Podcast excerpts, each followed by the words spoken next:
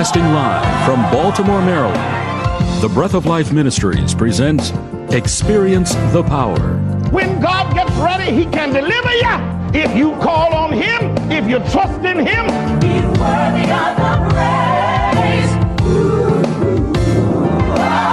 He's unsearchable. you're supposed to be down flat on your face, but the power of God will lift you up.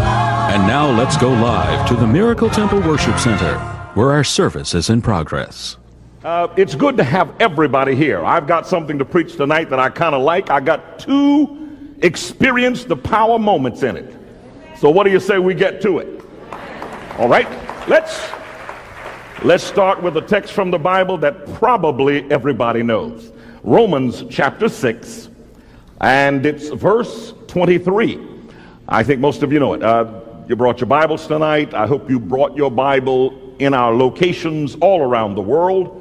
Uh, I'm sure somebody's reading from a Bible that I can't read, but as long as you can read it, we're in great shape. So, uh, Romans chapter 6, here's the one that you can, you know, why don't you do it? Show off a little bit. Sit back. Act like you don't even need to look at your Bible. Well, you better check it before you start. and just kind of quote it, you know, then everybody will know that you are very religious. It'll be a wonderful experience. Here's what the Bible says For the wages of sin is death, but the gift of God is eternal life through Jesus Christ our Lord. Let's bow together as we pray. Father in heaven, tonight, we ask for your presence. Some of us have come tonight not even professing to be religious or good we just want to know what you have to say to us tonight. There's somebody who came tonight who really felt strange about it and maybe even now thinks that they might be in the wrong place, but convince them now that they're exactly where you wanted them to be. And I pray, Father, that for every one of us who opens the Bible tonight, or even for those of us who can't find it in the Bible, but we're listening to your voice, we pray that you'll make a change for us.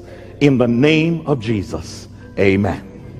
So tonight it's amazing disgrace. I love to preach about grace. Uh, in fact, if I wanted everybody to love me, I would only preach about grace. I've discovered that people love for you to preach about grace because some folks think that because of grace, I can kind of do anything I want to do because I'm covered by grace. Do you have the feeling that I'm going to pop that bubble tonight? well, I'm not going to pop it. I'm going to take you to some texts in the Bible that are going to show you that God does not intend that people misuse grace. Grace is powerful. In fact, the Apostle Paul says, uh, 1 Corinthians 15, if you go verses 9 and 10, the Apostle Paul talks about a different meaning of grace. Uh, when that word is used by Paul and by Luke, it, it means the love of God with its sleeves rolled up. It means Jesus' love coming after you. I don't know about you, but I did not chase God. I wish I could tell you that I was so so inclined to Christ that I ran after him. I did not. I was in a church running away in my mind. But I'm glad that grace could catch me even as I ran inside my mind. Because you can run, but you can't hide from the grace of God. Well, that's a meaning that I wish I had time to preach about. I'm going to preach about another shade of it, and here it comes. We have read the most important text that, it's, that we need. It says that the wages of sin is death. There are people who know that if you want to be a successful television preacher, I do not like the term television evangelist. If you ever want to be my friend, do not come up to me and say, Oh, you're a television evangelist, or don't hyphenate it, don't cut it up. There's that new little word, televangelist, because you remember that word had a little problem a few years ago. So I'd rather you just call me Walter. Call me anything, but that word right there has got a little, little something on it, and I'd just as soon not use it. But if you want to be successful on television, you must always talk about positive things. I must always tell you how wonderful you are. I must always tell you that no matter what you do, you're going to end up in heaven. Well, there are some people that I hope never make it. Because if they get in, heaven won't be heaven. I don't know who you are. You know who you are. But before you get to heaven, you've got to be changed by grace. The Bible says the wages of sin is death. I should never use the term if I want you to be my friend, but let me tell you a little secret. If I got a choice between making Jesus happy and making you happy, I'll take Jesus. You can be mad because Jesus can protect me from mad people.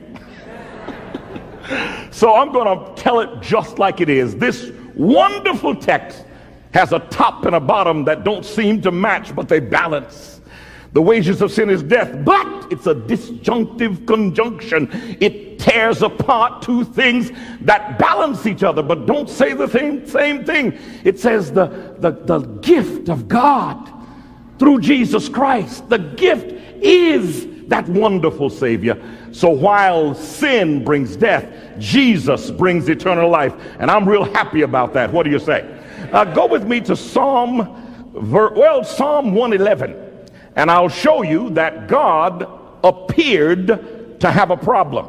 Psalm 111. And uh, if you can't find them quickly, write them down. I want you to check me. Uh, sometimes people say, let me look it up. Don't you look it up? Look it up. Go home and find out what I read and was it on target.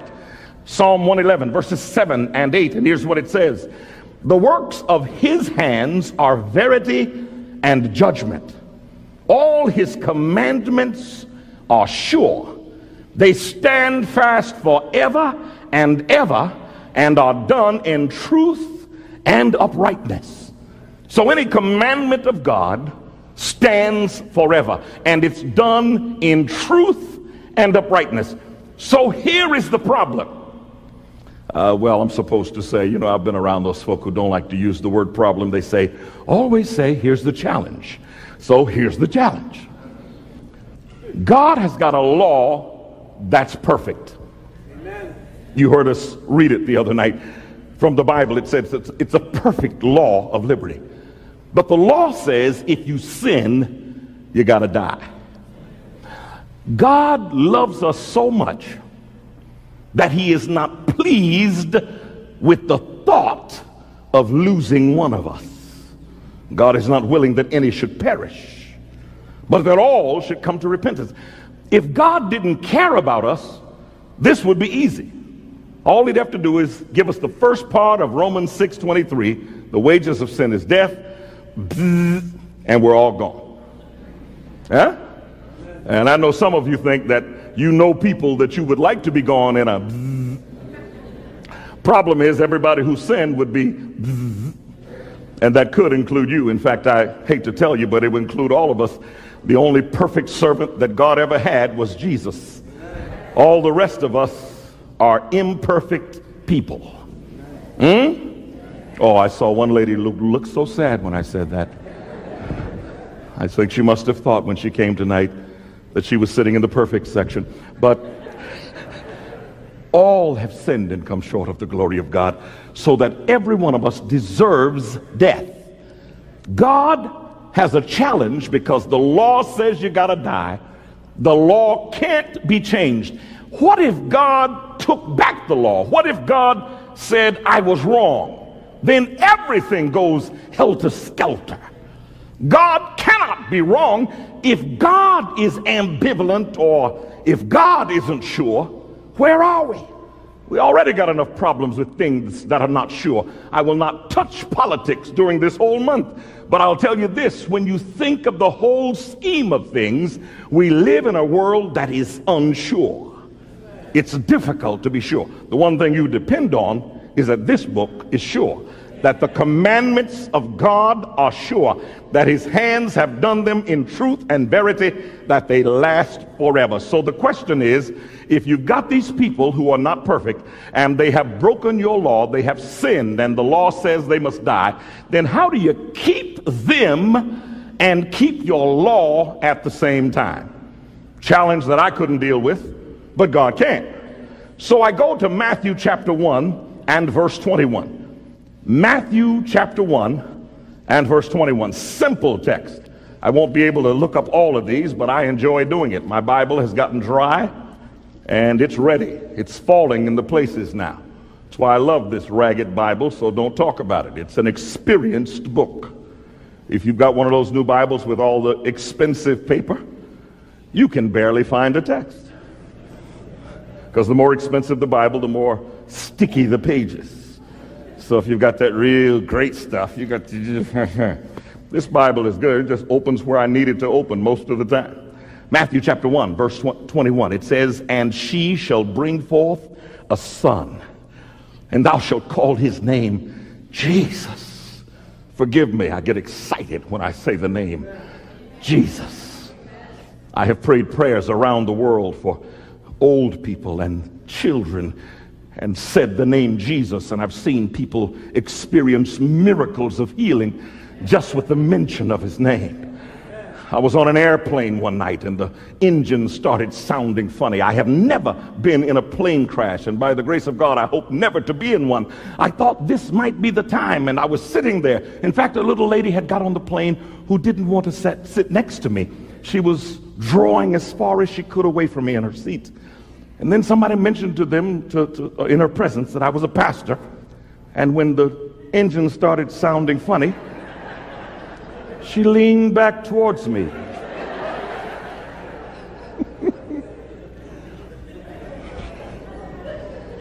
when I prayed and said the name Jesus, it doesn't happen this way all the time, but it just happens that on that trip, the name Jesus was enough to make the plane sound right again.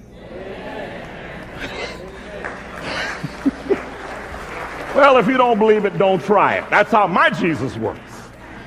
And the little lady was a friend of mine for the rest of the trip. We had one. so, look, it says, She shall bring forth a son. Thou shalt call his name Jesus, for he shall save his people from their sins. Here is the beginning of it. Jesus came to save us from our sins. He did not come just to die on Calvary, Oh, he paid the price on Calvary but he also lived a life before he went to Calvary. Jesus came with a specific purpose. It was to save me. And, and let me tell you, if I had been the only one, or if you had been the only one, Jesus would have come to save you from your sin. If you believe it, can I hear you say amen? Now, I get to a text. Go to Ephesians. I hope you can find that. If you haven't found, hey, you, did you find Romans the other night? If you did, hope you stuck something in there and you can go to Romans and go slowly forward. Don't let anybody see you doing it. They will think you don't know what you're doing. But go to Ephesians and let's get to chapter 2 and start with verse 8. I'll read you a wonderful text of scripture that some people misunderstand. And this is going to be our first experience the power moment for tonight. I've got one that is so beautiful. I, I, hope the Lord helps my tongue say it right. Then I've got another one where he kind of shows his power. I got two tonight. Here's this one. This is Ephesians chapter 2, start with verse 8. For by grace are ye saved through faith, and that not of yourselves. It is the gift of God, not of works, lest any man should boast. For we are his workmanship, created in Christ Jesus unto good works, which God hath before ordained that we should walk in them. Now, a lot of people have taken the first part of this text, verse 8, and they say, that's all you need. For by grace are you saved. It is not of your own works. You are saved through faith. And that's true. And if you stop there, I think you miss something. Because some people have taken this text to mean that because of grace, I can do anything I want to do if I do it in the name of Jesus and under the umbrella of grace. But the text goes on. It says in verse 9 something very important. It's not of works because we got a slippery slope among religious people. There are some people who think that they can save themselves. You can tell them when you see them walking. They are bearing the world on their shoulders. Have you seen them? It's easy to pick them out. They walk around, they're, they're in Christ, but it's an awful experience. And they're working on it. And they're going to do it some kind of way. They're going to, by sacrifice, they're going to keep the rules. And you can tell they never get happy. They got to check the rule book. Let me see. Am I doing it? Uh, not of works.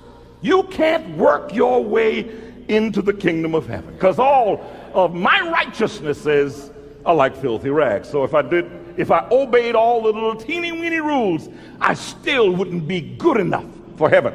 But verse 10 is important. It says, For we are his workmanship, created in Christ Jesus unto good works, which God hath before ordained that we should walk in them. Now I went and dug on this one, and let me tell you what I found. So get ready for your moment. We are his workmanship. We are his work. We are his creation, but in the original language, it's the same word from whence we get poem. We are his poem.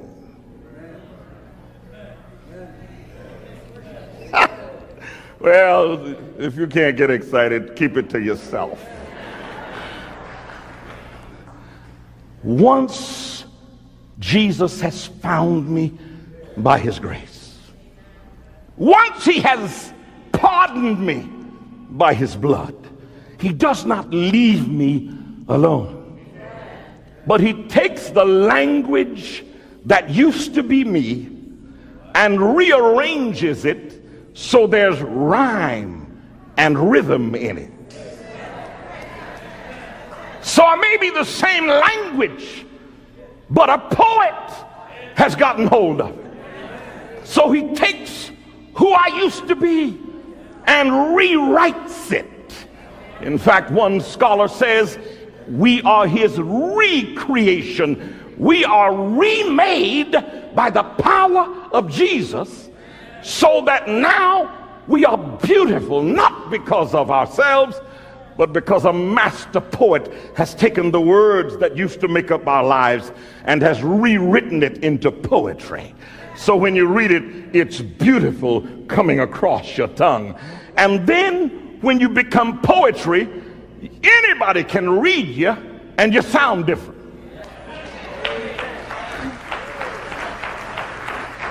So I'm not new words, I'm new connections, I'm new sequence. I'm beautiful now. In fact, when you go to Matthew chapter 5, you read over there, nobody takes a lamp and hides it under a bushel basket, but you put it up so that everybody can see it. And it ends like this Let your light so shine before men that they may see your good works and glorify your Father who is in heaven. Because you didn't make poetry out of yourself, it was God through Christ who made poetry out of you. So if if you see anything good in me, if, if you see anything worth reading in me, it's not me who you read, it's the rearrangement of the words that Jesus has done. He took my cluttered words and rewrote.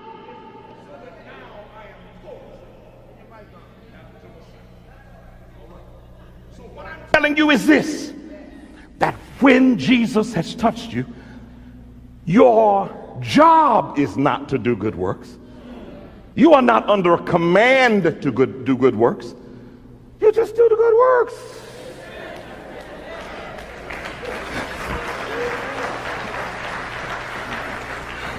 That's my experience, the power moment. That's, that's the first one. So after Christ has rewritten me, I am now like a light. Uh, do you notice the Bible does not say Matthew 5, 14 or 15 or 16? The Bible does not say, make your light so shine before me. Do you know Christians who are making their light shine? Hi. Hi, uh, how you doing? I, I'm, I'm a Christian. Yeah, and you're scaring me. If you got a light, you don't have to make it shine. The light shines.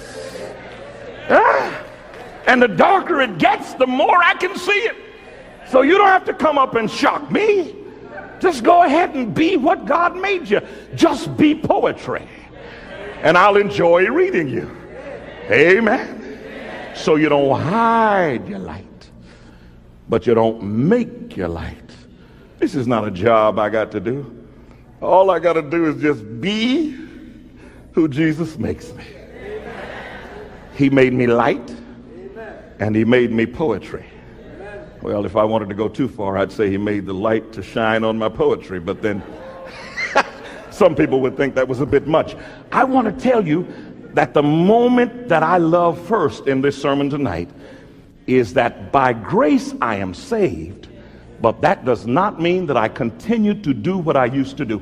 I worked for a while. In fact, I could, well, I don't have my my badge in my pocket tonight, but I work with two law enforcement agencies, and I, they make you, when you're a chaplain, you have to do a ride along.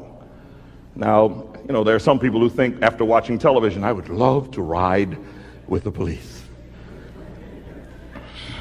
Let me tell you something. You better be careful about that little wish. I would ride with them, and somebody would see the car and take a shot at it. See, you never knew unless you got close to those guys that a bullet makes a noise when it misses you.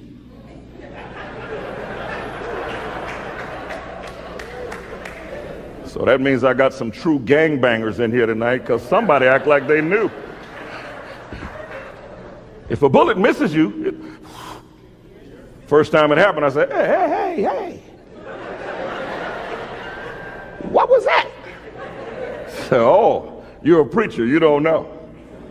That was a bullet that missed. Every time you hear that sound, you ought to praise your God because that was one that didn't hit. And I started doing that, and I started praying not only that it would not hit, but I prayed, Lord, don't let them shoot. not when I'm riding. but but I'm trying to show you this that we are his workmanship. It is not a job to do what God says. It is not a job. I, I, I, wanted to tell you about that experience of riding with those officers because I learned that we must have a protection that changes. And it got to the place where the officers would ask for Walter. And I'd say, why me? Because, you know, I'd, I'd, already had my ride. And I said, because we think you have the kind of faith that works, but it doesn't get on our nerves. I'll leave it alone. If you don't need it, just leave it right there. Here's where my text is going. Let me take you to Revelation chapter 22 because I want to show you something. Uh, I think the other night we tried to show that the law has not been done away with. I'm watching my time, but I, I got some stuff I want to share with you. Because the fact is that, well, isn't it wonderful when you come here, you know you're going to get out on time? Isn't it amazing? You don't ever have to worry. You don't have to tell me anything. I got that big thing right there telling me what's going on. I want to show you Revelation chapter 22. Incidentally, there are some people say, well, yeah, the law, well, it did exist, but it existed in the Old Testament. So guess where I'm taking you? To the New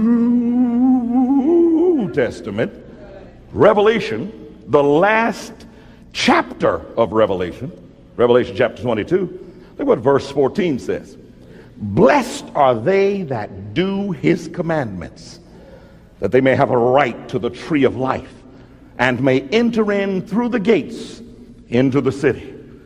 So, in the last book and the last chapter of that book, the Bible says you are blessed if you keep his commandments.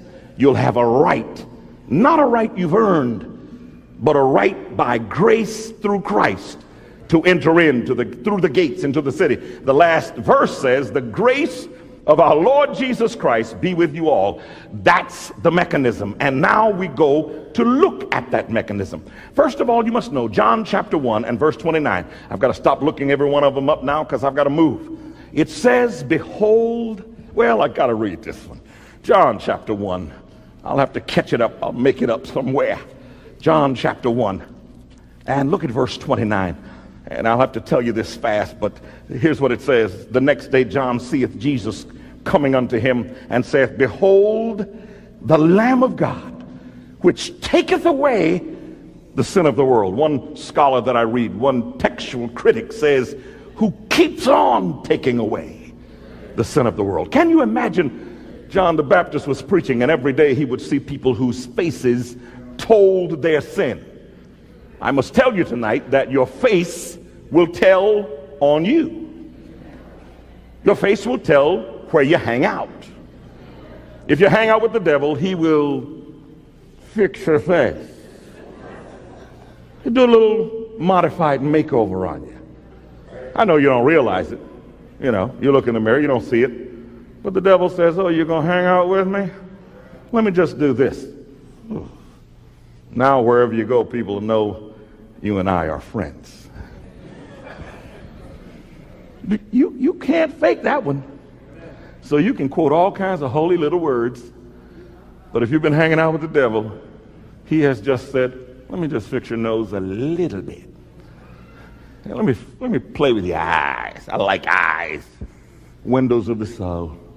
Let me just play with your eyes. And then when you go out, you'll notice people kind of, Hey, how you doing?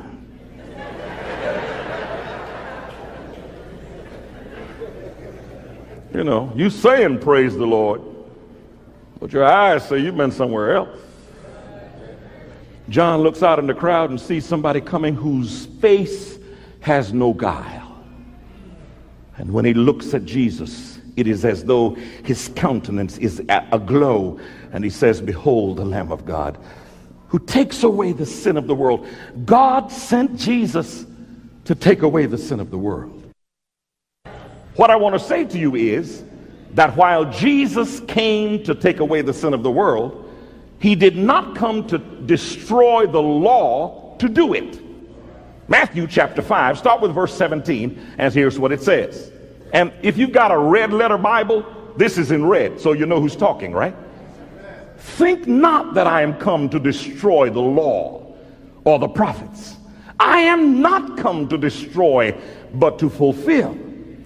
For verily I say unto you, till heaven and earth pass, one jot or one tittle shall in no wise pass from the law till all be fulfilled. Verse 19, whosoever therefore shall break one of the, these least commandments and shall teach men so, he shall be called the least in the kingdom of heaven. But whosoever shall do and teach them, the same shall be called great in the kingdom of heaven. What Jesus says is this I came to destroy sin, I came to subtract it from you, but I did not come to tear down the law to do it because my Father and the Holy Spirit and me came up with a plan from the foundation of the world. We found a way not to throw the law out and still to save all mankind. So I have come to take away your sin, but I didn't come to take away the law. In fact, I can show you. Uh, let me let me grab a couple of them. I I finally got my time back now. I know where I am. Do you know that if there is no law, there would be no reason for Jesus to have died? I, I can't find all these, but let me quote. First John chapter 3 and verse 4 says that sin is the transgression of the law. So if sin is the transgression of the law, if I subtract law, there can be no transgression, there can be no sin. Huh? Not finished. Romans chapter 4 and verse 15 says, Where there's no law, there is no transgression. So if the law had been done away with, then there would be no more sin. Then Ephesians chapter 2 and verse 8, we just read it. It says we are saved from sin by grace.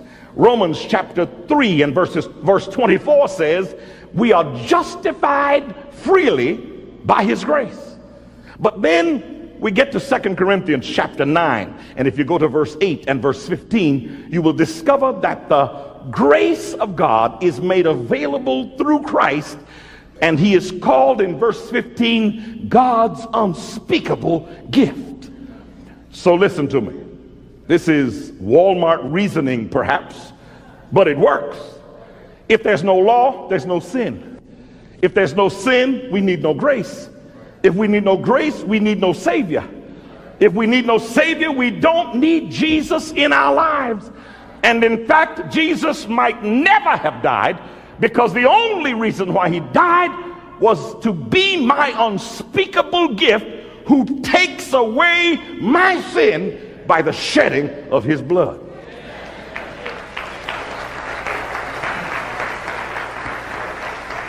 So, so here is what you do if you throw away the law.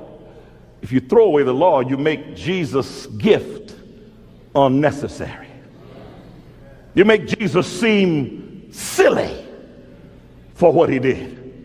And I don't know about you, but every time I think about what Jesus did for me, and when I think he would have done it only for me, I take it personal. I know that Jesus loved me. Jesus loved me enough that we, he would have given that gift for me alone. So it's not corporate with me. I don't preach a corporate forgiveness. I know people think you can duck in the right group, you know, get in with the right people and just kind of hang in there. And maybe while Jesus is saving, he'll scoop up a group. So you might hang out with the other folks sometimes, but you always run back and, and hang out with the religious people and listen to them and see what they say and watch them and see how they move. And when they get gigantic Bibles, you know, go get you one. Because you think you, if you're in the right group, you can be saved. But this is personal. Jesus' death does not apply to groups. It applies to individuals. And tonight I accept it personally. I don't thank God for everybody. I praise him that he saves everybody. But I thank him personally because his death saves me from my sin.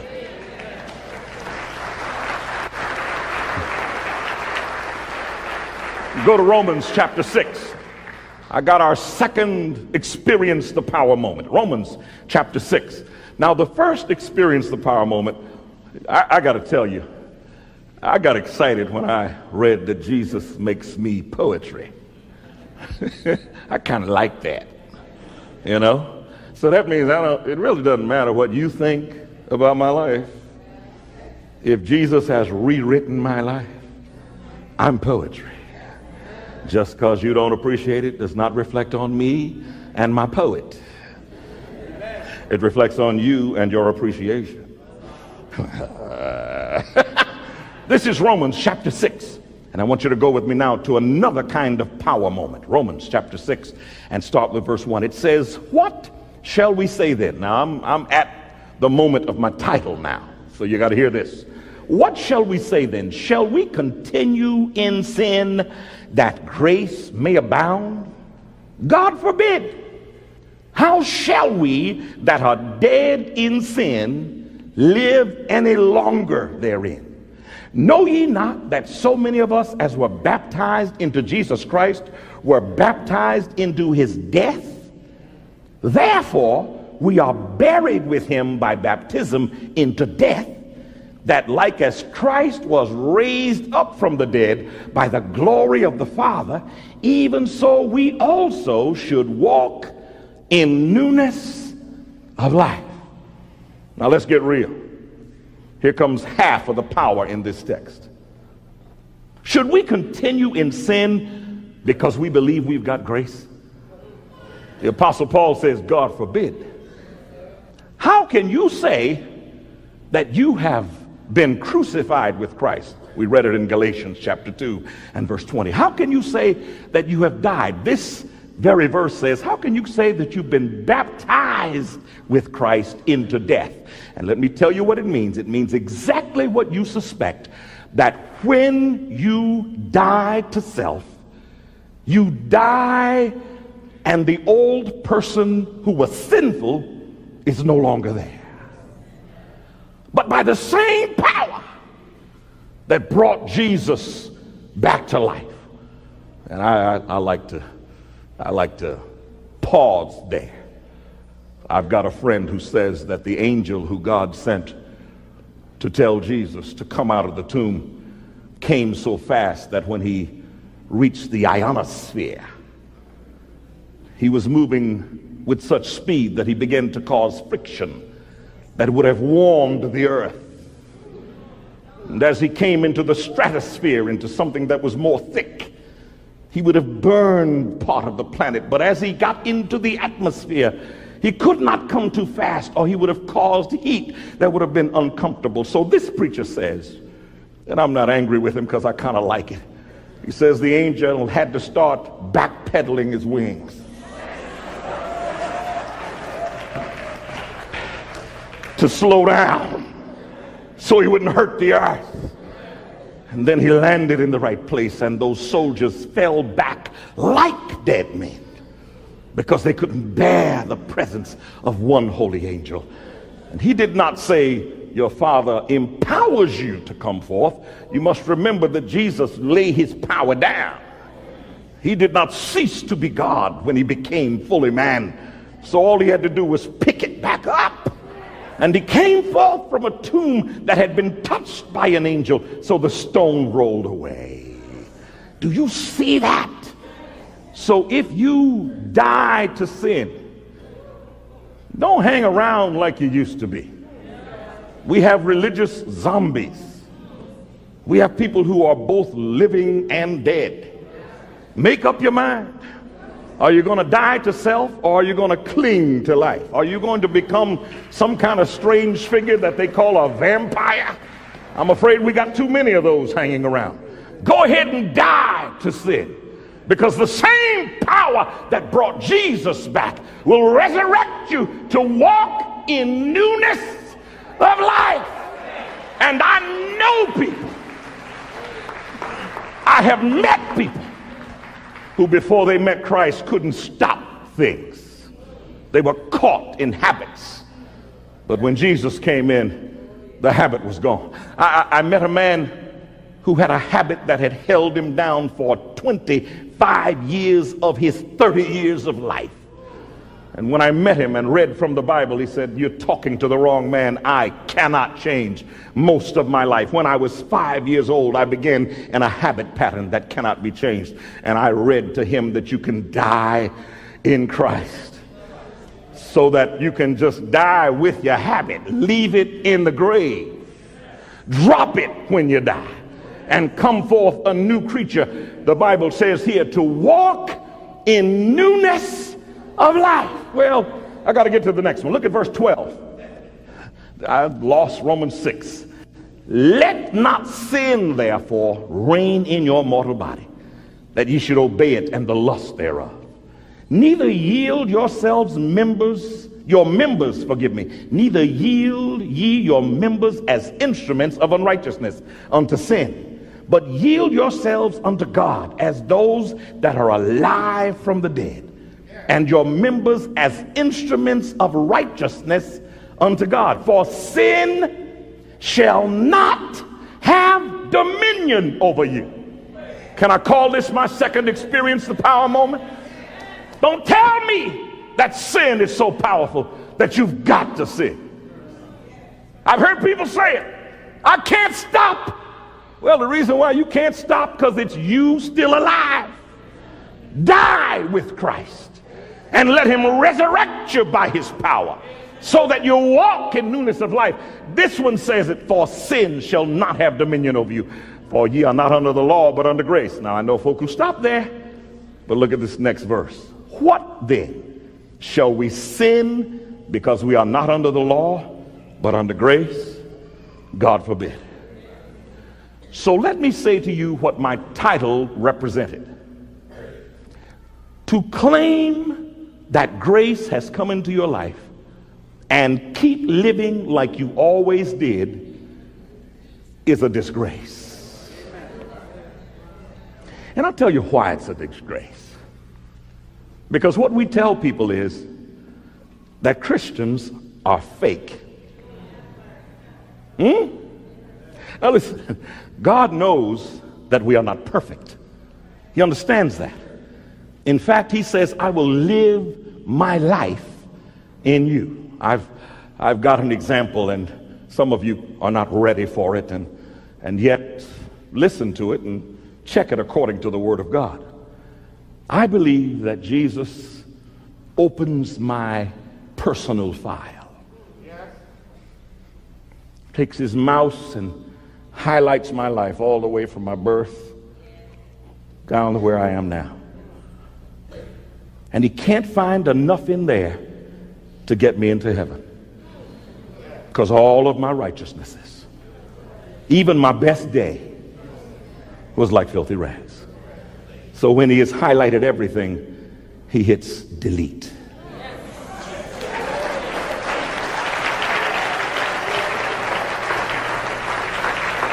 But, but he can't let me live empty. So he goes over to his file, opens up the Jesus file, and he highlights all the way from born in Bethlehem down through his years on earth and goes all the way through the trials and the triumphs, goes even to Gethsemane. In fact, he goes to the cross, a place I will never have to go. But when he gets there, he runs into a fountain filled with blood, drawn from his own vein.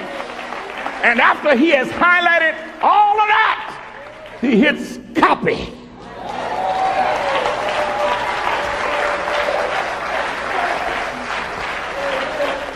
And he goes back over to my empty file. And you know what he does, don't you? Paste.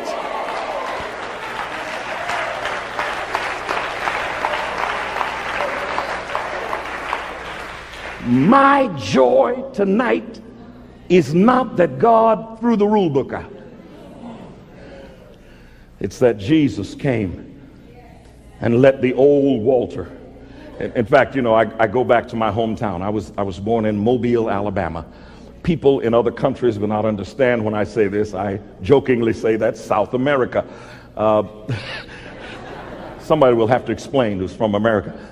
But when I go back, there are people who knew me when I was a kid. I, you know, I don't, I don't glorify and glamorize my life like some do. I, I know friends who have never done anything all that great, but they always want to be the gang leader. I was never the gang leader. In fact, I've met some people who say they were gang leaders and they don't have a bullet wound or a knife wound. Or... you know, if you're the gang leader, I think you're going to bear some marks. I'm very suspicious of a, a smooth skinned gang leader. I was never a gang leader. I was, I was always kind of moving, you know, uh, get in the middle. You know, because if somebody were going to shoot, I'd like to have about three or four bodies between me and the bullet. But when I go back, there people who remember that I was pretty devilish when I was a kid. In fact, I have some of the older people say, They tell me you're a preacher. Uh, yes, I am. You mean that same little rascal who used to be around here playing pranks? You are a preacher? I said, Yeah, but I'm not the same. I'm not him. Because that guy died. And this is a new creature. Well, I got to give you two texts. I'm going to give you two texts to close tonight, and here's what they'll say. One text will tell you how everybody else can know you are in Christ. And then I'm going to give you one that'll tell you how you'll know you're in Christ. Interested? John chapter 13. I know you like that one because you want everybody to think you're in Christ. John chapter 13 and verse 35. John chapter 13. I think you're going to be shocked. You've read this before, but you maybe didn't think about it like this. John chapter 13, verse 35. By this shall all men know that ye are my disciples, if you have love one to another. When the grace of Jesus has touched your life, you will love people even when they don't love you. You will love the unlovable. Go to 1 John chapter 2 and start with verse 3. 1 John chapter, chapter 2 and start with verse 3. 1 John 2, start with verse 3. And hereby we do know that we know him if we keep his commandments. He that saith, I know him, and keepeth not his commandments, is a liar, and the truth is not in him. Tonight, I've got something very simple to say to you. It is possible to keep God's law, but you can't do it, and I can't do it. But when I die to sin, when I die with Christ and all of my natural tendencies are gone, my will is changed. My appetites are changed. My purposes are changed because I now live a new life because Jesus lives inside me. Then I am a new creature in Him. So the fact is that I keep the commandments, but it's not me keeping the commandments. It's Jesus living inside of me, doing through me what I could never do by myself. Here's the question Are you going to keep running your life or will you let Jesus do it? Until tomorrow night, may God hear you when you call. May God lift you if you fall. May God bless you as you stand. And may God hold you in the palm of his hand. Good night. God bless you.